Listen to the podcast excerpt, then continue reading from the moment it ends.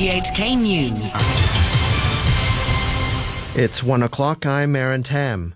The headlines. A leading microbiologist says Hong Kong has contained the spread of the contagious Delta COVID variant in the community.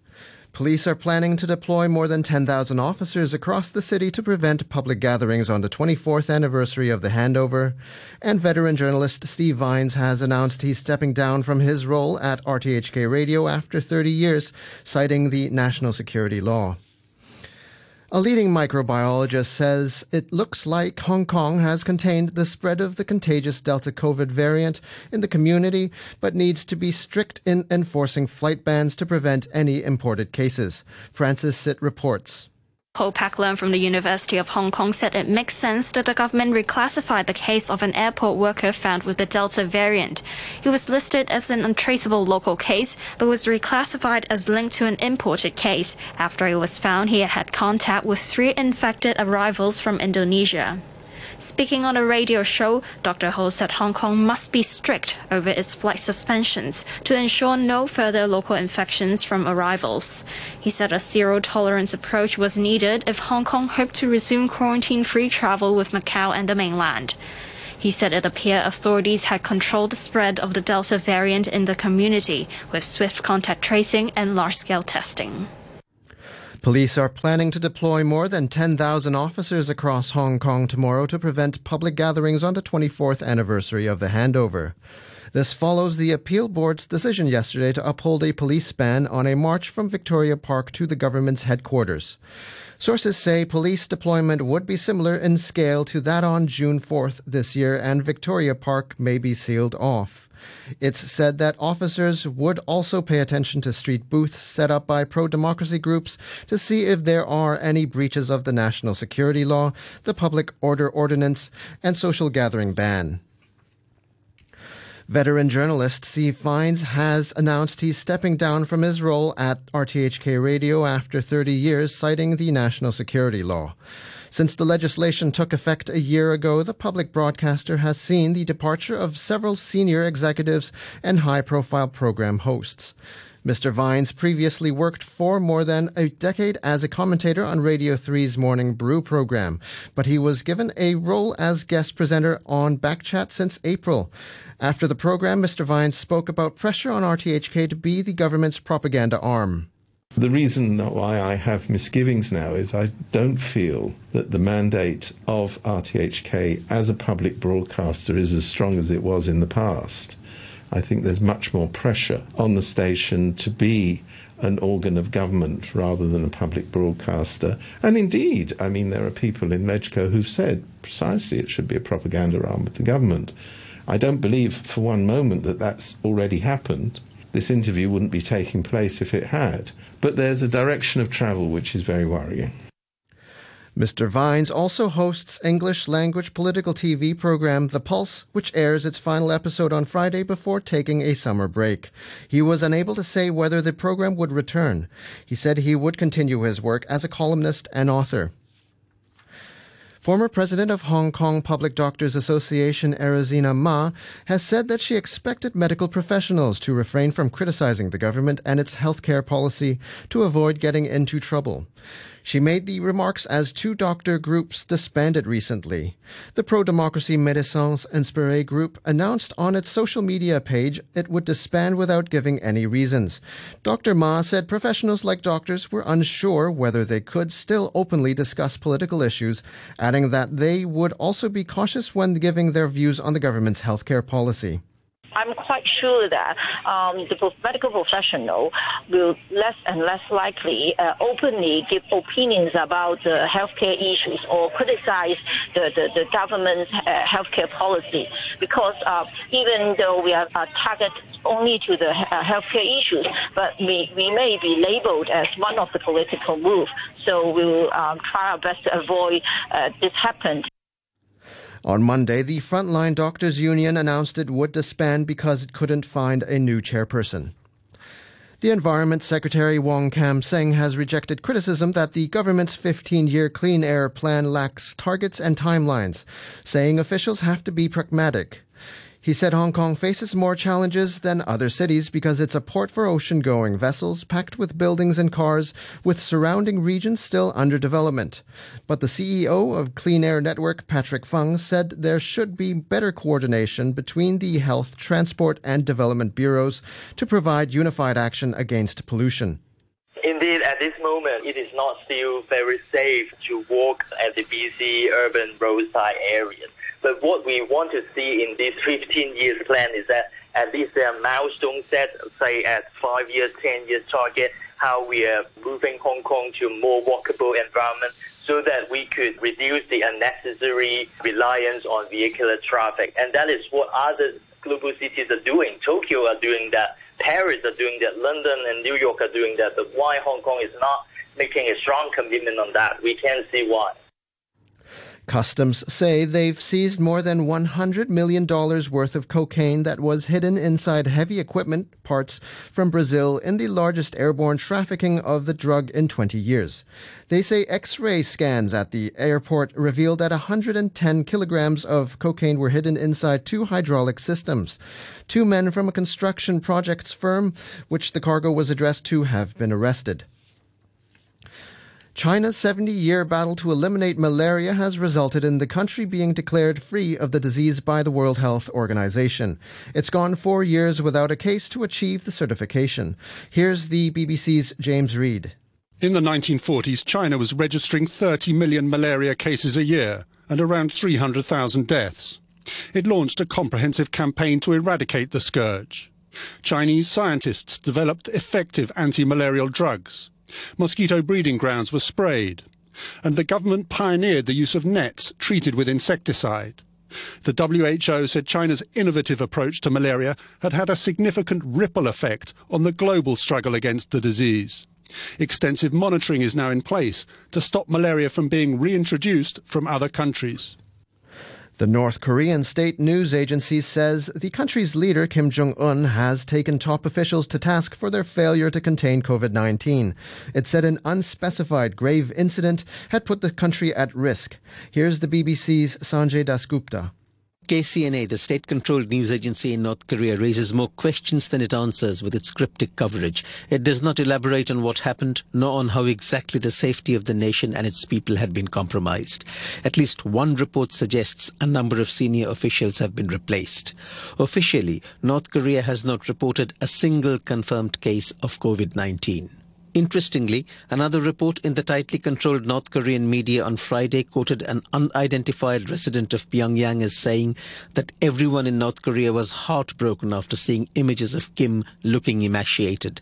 The leader had reappeared on state media in early June after not being seen in public for almost a month. People living in the Florida apartment block that collapsed last week were warned in April that the building was in urgent need of repair.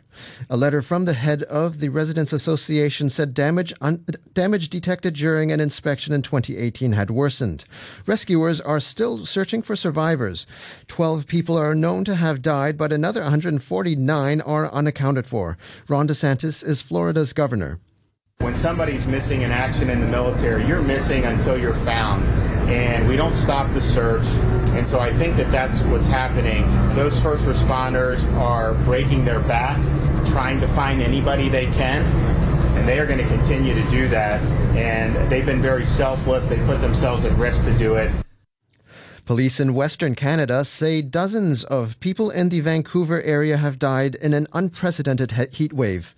More than 60 deaths have been reported since Monday, most of them elderly or with underlying health conditions. Here's the BBC's Peter Bowes.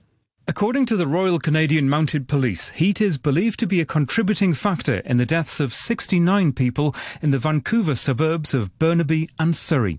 Most were elderly or had underlying health conditions. Canada has set a new all-time high temperature record, while the scorching heat has reached levels not seen since record keeping began in the 1940s in the US cities of Portland in Oregon and Seattle in Washington. The heat wave has been blamed on a layer of warm air trapped by a ridge of high pressure in the region. Biotech firm Hutchmed has surged on its debut. The subsidiary of Li Ka-shing's Hutchison Whampoa opened nearly 30% higher and continued to soar by as much as 50%. It had priced its shares at $40.10 each and was oversubscribed by more than four times, raising almost $4 billion in its public offering. United Airlines has announced the biggest aircraft purchase deal in its history. Its order includes 200 Boeing and 70 Airbus planes in a deal worth 30 billion US dollars. The chief executive of the US airline, Scott Kirby, said the deal would underpin a resurgence in air travel, which is slowly recovering from the COVID pandemic. A short time ago, the Hang Seng Index was at 28,968, 37 points down on the previous close. Turnover stands at $68 billion. Currencies. The US dollar is trading at 110.45 yen. The euro is standing at 1 US dollar and 19 cents. The pound is worth 10 Hong Kong dollars and 75 cents. On to sports. In the NBA, the Atlanta Hawks evened the Eastern Conference Final Series with Milwaukee Bucks by taking Game 4. The Hawks' Lou Williams had 21 points in the game and Bogdan Bogdanovic added 20 in the 110 to 88 win. The quarter-final lineup at football's Euro 2020 is complete after wins for England and Ukraine. We start at Wembley Stadium, where England defeated their old rivals Germany 2 0 with second half goals from Raheem Sterling and Harry Kane. Sterling opened scoring on the 75th minute, his third goal in four games. We knew we needed to put a big performance against a very good side, and I thought we'd done that today. Of all the important goals you've scored for England, scoring the opener against Germany must be up there as one of the most special as well. Yeah, for sure. I said, you know, doing it for your country is always um, would always be special, and you know, it's, it's definitely a special moment for me. Talk me through the emotion when it hit the back of the net because the boys ran over in celebration, and you could just see what it meant to the whole team. Yeah, I celebrated, and then for half a second I thought, um, let's let, let, let, it not be offside. Um, but yeah, I was just really happy it went in, and, and you know, really happy we got the one win. Defender Harry Maguire was named man of the match on an England side that have yet to concede a goal in the tournament. The result means Joachim Löw has managed his last game for Germany. He had already confirmed his departure prior to the tournament. His place will be taken by Hansi Flick. In the last of the round of 16 matches, Ukraine defeated Sweden 2 1 in extra time to reach their first quarterfinals of a major tournament. The quarterfinals kick off late Friday night Hong Kong time. Spain versus Switzerland is followed by Belgium versus Italy. Denmark play the Czech Republic late Saturday night, and in the early hours of Sunday, England play Ukraine in Rome. Next to tennis. Serena Williams is out of Wimbledon after twisting her ankle in a first round match against Alexandra Sasnovich of Belarus. On the men's side, Roger Federer is through to the second round, but only after an injury to his opponent. The BBC's Chris Dennis has more. Serena walked onto centre court wearing another eye-catching outfit to start her quest for that elusive 24th Grand Slam title. She left the court barely 45 minutes later in tears, her hopes in tatters after slipping awkwardly during the first set. Huge disappointment for Williams, her team and the centre court crowd. Federer's match a little earlier was also decided by an injury. The Swiss hadn't lost in the opening round of a Grand Slam for 18 years, but at two sets to one down to the Frenchman Adrian Mannarino and struggling to find his touch, people were thinking the unthinkable. But then midway through the fourth set, Mannarino slipped and twisted his knee before retiring at the start of the fifth. Heartache for the Frenchman, relief for Federer. And so contrasting fortunes for two of the sport's greatest ever players as they approach their 40th birthdays. Williams out, Federer through, but you have to wonder how many more times we'll see either of them on the hallowed turf of Wimbledon. The weather today will be hot with sunny intervals and a few showers in the afternoon. There will be moderate southwesterly winds, occasionally fresh offshore. In the next couple of days, there will be a few showers and sunny intervals and very hot over the weekend. Right now, it's 33 degrees with humidity at 69%. To end the news, the top stories once again. A leading microbiologist says Hong Kong has contained the spread of the contagious Delta COVID variant in the community. Police are planning to deploy more than 10,000 officers across Hong Kong tomorrow to prevent public gatherings on the 24th anniversary of the handover. And veteran journalist Steve Vines has announced he's stepping down from his role at RTHK Radio after 30 years, citing the national security law. That's the news from RTHK.